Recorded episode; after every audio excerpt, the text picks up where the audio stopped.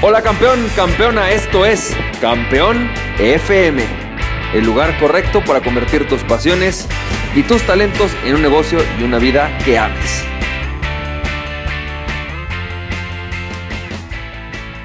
Hola, ¿qué tal? ¿Cómo estás? Bienvenido y bienvenida al episodio número ciento cuarenta y nueve de Campeón F M. Y campeón, campeona, me da mucho gusto que estés escuchando este audio.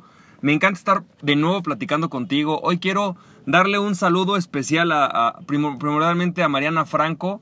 Mariana estaba viendo eh, mis episodios ahí de, bueno, un poquito las estadísticas de SoundCloud. Y me da mucho gusto que eres, que veo que la persona que más ha visto o escuchado audios la última semana de, de mi parte. Este, te agradezco enormemente el que siempre estás escuchándome, contestando los mails, participando en casi todas las actividades de Emprendete. Francamente, Mariana, ahora sí que franco, ¿no? Siendo franco, muchísimas gracias por estar aquí. Y muchas gracias a todos los que de alguna manera me han estado escuchando en los últimos meses. Y bueno, pues muchas gracias por, a, todos, a todos por estar aquí. Entonces déjame platicarte un poquito acerca de lo que voy a plati- de lo que es el tema de hoy. Y es acerca del miedo a emprender. Creo que eh, todos tenemos miedo en algún momento en, el te- en temas de emprendimiento. Me parece de alguna manera natural. Sería poco, poco claro... Más bien posiblemente poco real que alguien me dijera no siento miedo para nada en el momento de emprender algo. Hay emprendimientos en los cuales no sientes miedo. Pasa, sí me ha pasado, que vas a ver un negocio, vas a hacer un producto y ya estás tan acostumbrado a lo que se tiene que hacer en esa parte, ¿no? Llega un punto en el cual, ay, eso ya, no me da miedo. Pero siempre que estás incursionando en una nueva forma de emprender, En, posiblemente en mi caso, no en un emprendimiento en el cual no depende de mí. Yo todavía no llego a esa, a esa costumbre en la cual pues, no, no dependa de mí el día a día, ¿no? Estoy aprendiendo esa parte todavía. Eh, es, sientes un miedo cuando hay algo que está en la parte desconocida, en la parte que no has experimentado. Por ejemplo, vamos a pensar que tú hoy vas a empezar un multinivel, ¿no? Y decides que en verdad le vas a entrar en serio, pero nunca has participado en ventas, no estás acostumbrado a andar coachando gente. Es evidente que te va a dar miedo hacer multinivel. Es, es obvio que vas a sentir miedo, empezar a hacer llamadas, empezar a prospectar, es algo que te va a costar trabajo. Vamos a pensar que tú vas a iniciar un restaurante y tú nunca has iniciado un restaurante. A lo mejor ya tienes un despacho de abogados, pero nunca un restaurante, nunca has tenido un restaurante, es un área que no conoces. Es obvio y evidente que sientas miedo. El miedo es una reacción natural que lo que está haciendo nuestro cerebro es decirnos algo muy claro. Ten cuidado. Esto no lo conoces, tiene riesgos y algo puede pasar que tú no quisieras que pasara. Eso es el miedo. El miedo es una característica natural de nuestro cuerpo, un elemento biológicamente diseñado para ayudarnos a sobrevivir. Por lo tanto, el miedo es sano. Decía Jim Rohn que tener miedo es sano, porque el miedo es justamente este radar de riesgos. Cuando tú estás tan acostumbrado a algo que incluso ya has vivido los riesgos más comunes que suceden, dejas de tener miedo. Tu cerebro sabe que lo puedes enfrentar, sabe que estás acostumbrado a ese tipo de riesgo y no tiene problema. Cuando tú no estás acostumbrado a ese tipo de riesgo, el miedo surge, porque el organismo está tratando de protegerte y protegerse a sí mismo.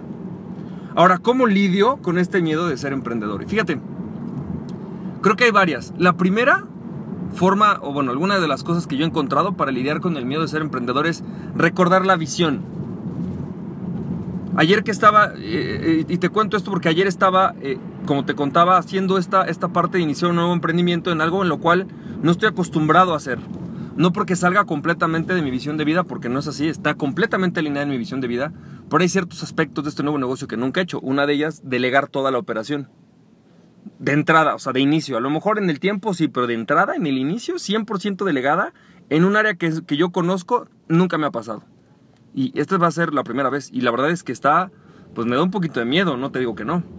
Pero lo primero es recordar la visión. O sea, ¿por qué estás haciendo esto? ¿Cuál es el objetivo? Y en el momento que me hice la pregunta dije, mm, o sea, sí es cierto, ¿no? La visión me empodera, me da fuerzas para decir, hay algo más grande que el riesgo que estoy asumiendo. Creo que otro punto que me, me, me funciona mucho es hacer la siguiente pregunta. ¿Qué elementos se requieren para tener un éxito absoluto y rotundo en este negocio, en este nuevo emprendimiento? ¿Cuáles son los elementos de éxito que, que son necesarios? ¿Cuáles son las tres, cuatro, cinco cosas que son esenciales para que esto tenga éxito? Y entonces la pregunta que tengo que hacerme es, ¿tengo cubiertos esos cinco elementos, esos tres elementos?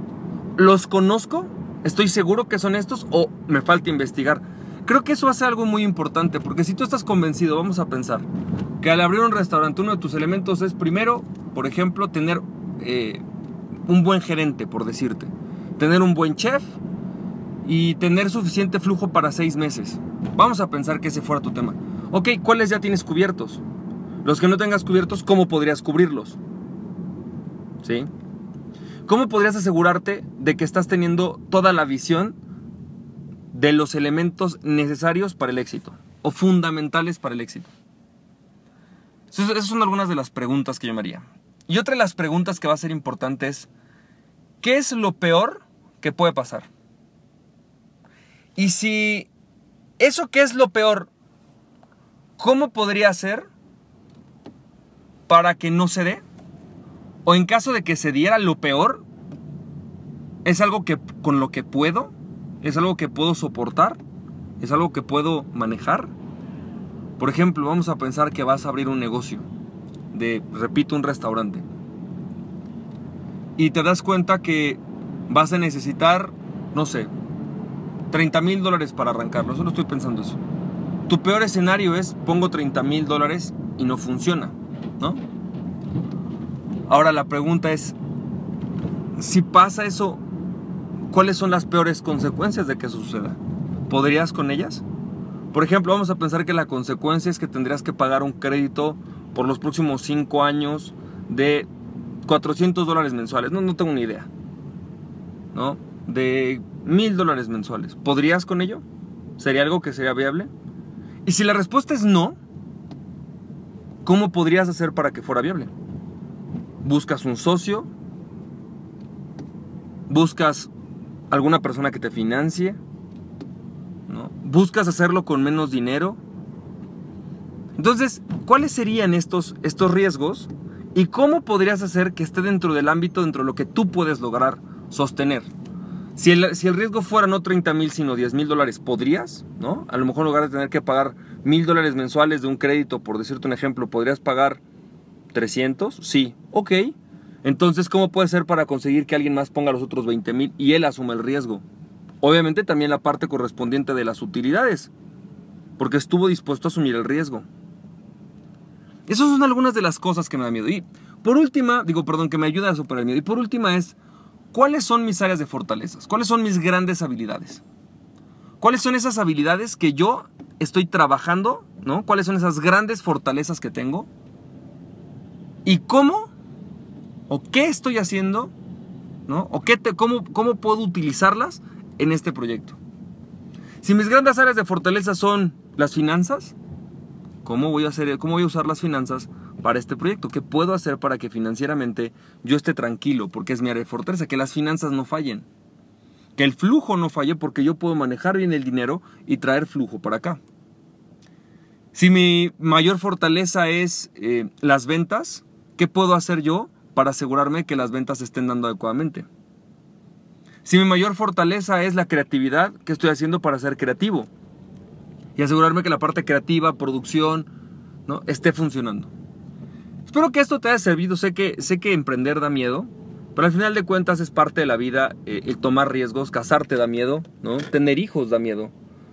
Sin embargo, hay muchas formas de superar esos miedos y que de alguna manera tú puedas lograr todos tus sueños. Recuerda que tú puedes ser presa de tu miedo o puedes impulsarte de tu miedo para que ese miedo sea el que te indique qué es lo que tienes que mejorar, de qué te tienes que asegurar, y que ese miedo no sea sino solamente un radar. Un radar de detectar aquellos puntos que posiblemente no estás viendo o que necesariamente tienes que ver para poder hacer que esto sea exitoso. Recuerda, el miedo puede ser dos cosas. Puede ser una herramienta que te paralice o puede ser una herramienta que te potencialice. Decídelo tú. Te mando un fuerte abrazo y recuerda que aquella persona que se conoce a sí mismo es invencible. Conócete a ti mismo y nada ni nadie podrá detenerte. Emprende tu pasión. Estamos viendo, campeón, campeona, que tengas muchísimo éxito. Nos estamos viendo. Besos y abrazos, bye bye.